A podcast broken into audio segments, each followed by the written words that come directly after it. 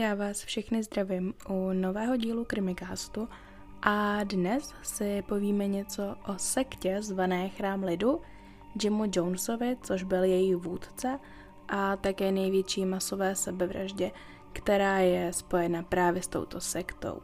Začneme tedy tím, že si na začátek nějak stručně řekneme, kdo vůbec Jim Jones byl, řekneme si nějaké základní informace k jeho životu a potom se postupně dostaneme k založení sekty Chrám lidu. Jim Jones se narodil 13. května 1931 a jeho rodiči byli James a Lynette Jones. Jeho otec byl veterán z první světové války a jelikož se stal ve válce obětí plynového útoku, tak dostával invalidní důchod, což byl pro rodinu takový hlavní příjem. Lidé v okolí o něm však říkali, že byl citově neutrální a taky, že hodně pil. To se však nikdy oficiálně nepotvrdilo, i když se všude uvádí, že byl alkoholik. Jeho matka, tedy Linet, tak ta nikdy nechtěla mít děti. Když se Jim narodil, tak začala hodně svého času trávit v práci. Lynette byla nevěřící, což v té době bylo velmi zvláštní a tak byla ve svém okolí označována jako ta divná. Jim své dětství později popsal jako dětství bez lásky a také řekl, že kdykoliv rodiče potřeboval, tak mu nepomohli a nebyli zde pro něj. Často byl jako dítě sám doma a rodiče se o něj prostě nějak nestarali. Na střední škole Jim nezapadal do kolektivu, protože se podle jeho vrstevníků až moc zajímal o náboženství a smrt. Jim dokonce pořádal hrané pohřby pro zvířata, která našel mrtvá u silnice. Jim stále nosil sváteční oblečení, které většina lidí nosila jen do kostela. Na hodinách tělesné výchovy Jim nevynikal. Byl ale výborný, když šlo o cestování týmu a jejich následné vedení. Tomu šlo opravdu skvěle. Jak jsem již říkala, Jim byl, můžeme říct, posedlý náboženstvím. Jako teenager totiž proskoumal nespočet kostelů a církví v jeho rodném městě. Když šel do kostela, tak vešel dovnitř, posadil se a jen poslouchal, co říkají a nebo co kážou. Kamkoliv šel, tam sebou nesl Bibli. Několikrát ji dokonce předčítal lidem v centru města. Když mu bylo 17 let, tak začal pracovat jako takový pomocník v nemocnici. Jeho náplní práce bylo uklízení zvratek, pomáhání s odklízením mrtvých těl a nebo třeba manipulace s amputovanými končetinami. Při výkonu této práce dokonce začal uvažovat nad tím, že by šel studovat medicínu, protože ho to v nemocnici opravdu fascinovalo. V roce 1948 se v nemocnici, kde pracoval, seznámil se studentkou ošetřovatelství Marceline, která v nemocnici také pracovala. Ti dva si spolu hodně rozuměli a po nějakém čase spolu začali i randit. V červnu roku 1949 se ti dva vzali a Marceline později řekla – že ji Jim velmi přitahoval tím, jak byl starostlivý. Jak jsem již říkala, Jim byl posedlý náboženstvím a často navštěvoval místní církve nebo tedy sekty, jenže mu přišlo, že lidé v těchto církvích vypadají jako, že tam musí být, že jsou tam z donucení. Naopak hodně se mu líbilo, jak to vypadalo v černožských církvích. Lidé zde zpívali, tancovali a celkově na něj působili tak, že se mají v církvi dobře. Když měl Jim 21 let, tedy v roce 1952, tak se stal studentským pastorem v jedné takové církvi. Po nějaké době začal uvažovat o tom, že založí svou vlastní církev a to také o tři roky později udělal. V roce 1955 tedy Jim založil sektu s názvem Chrám lidu. Jeho sekta už po krátkém čase fungování měla několik členů, hlavně tedy z řad černojského obyvatelstva. Líbilo se jim, že je běloch, tedy Jim, přijímá jako rovnocené osoby, což v té době bylo velmi neobvyklé. Jim a Marceline si dokonce adoptovali několik dětí tmavší pleti a to ve znamení lojality s odlišnými etniky. Sekta se často stěhovala z místa na místo. Nejprve přesídlila z Indianapolisu do Kalifornie. Poté se sekta přestěhovala do San Francisca a nakonec se členové a Jim usadili v jeho americké Quině. Zde asi na 1500 hektarech uprostřed džungle začali budovat osadu, kterou pojmenovali Jonestown. Tato osada byla hodně daleko od civilizace a proč asi, že jo?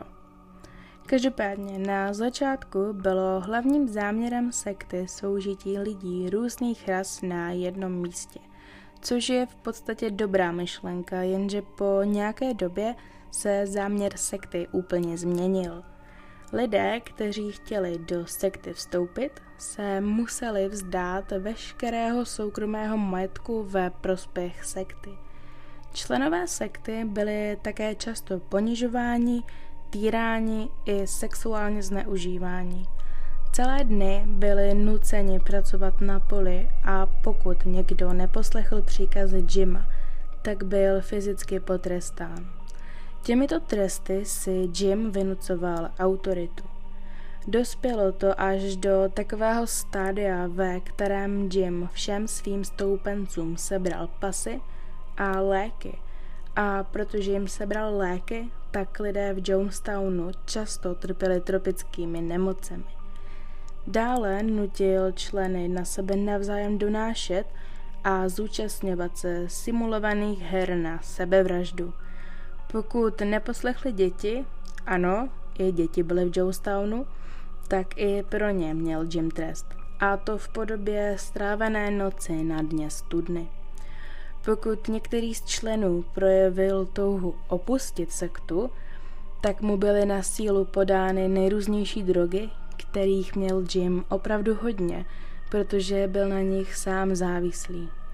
Pár jedincům se však utéct podařilo a po útěku informovali veřejnost o tom, co se v Jonestownu děje. Jiné zdroje uvádí, že se tato informace dostala ven, protože si lidé stěžovali, že jejich rodinní příslušníci jsou v Jonestownu drženi na sílu. Lidé v Jonestownu totiž mohli komunikovat se světem venku, když to tak řeknu, ale jejich dopisy a telefonáty byly cenzurovány. To znamená, že dopisy třeba Jim přepisoval, telefonáty odposlouchával, dovolil jim, co můžu a co nemůžu říct a tak dále. 17. listopadu 1978 se tedy americký kongresmen Leo Ryan rozhodl do Jonestownu podívat. A to s cílem zjistit, co se tam opravdu děje. Společnost na jeho výpravě mu dělalo několik novinářů a fotografů. Když byli na místě, tak je členové sekty odmítli vpustit na pozemek. Po nějakém čase se jim to ale podařilo a dostali povolení. Následně zůstali jeden den a to proto, aby viděli, jak to v sektě chodí. Jim se je snažil všemožně přemlouvat o tom, že v sektě je vše v pořádku a že lidé jsou šťastní a že toto se povídá tam venku, není vůbec pravda. Jenže členové sekty za Ryanem chodili a prosili ho, ať je dostane pryč. Dokonce měl jeden člen sekty Ryana napadnout nožem. Druhý den, tedy 18. listopadu 1978, Leo Ryan shromáždil lidi na letišti s tím, že je tedy dostane domů. Jenže sfanatizovaní členové sekty dostali od Jima rozkaz, a to takový, že musí všechny, co chcou odejít, zabít. Tak se i stalo. Leo Ryan a všichni přítomní, tedy novináři, fotografové, pilot a lidé, kteří chtěli utéct, byli zastřeleni. Jim Jones následně svým ovečkám oznámil, že v návaznosti na tento čin si pro ně přijdou vojáci a poté je budou mučit. Nařídil tedy všem, aby se shromáždili v hlavním pavilonu Joestownu a oznámil, že spáchají podle něho revoluční čin.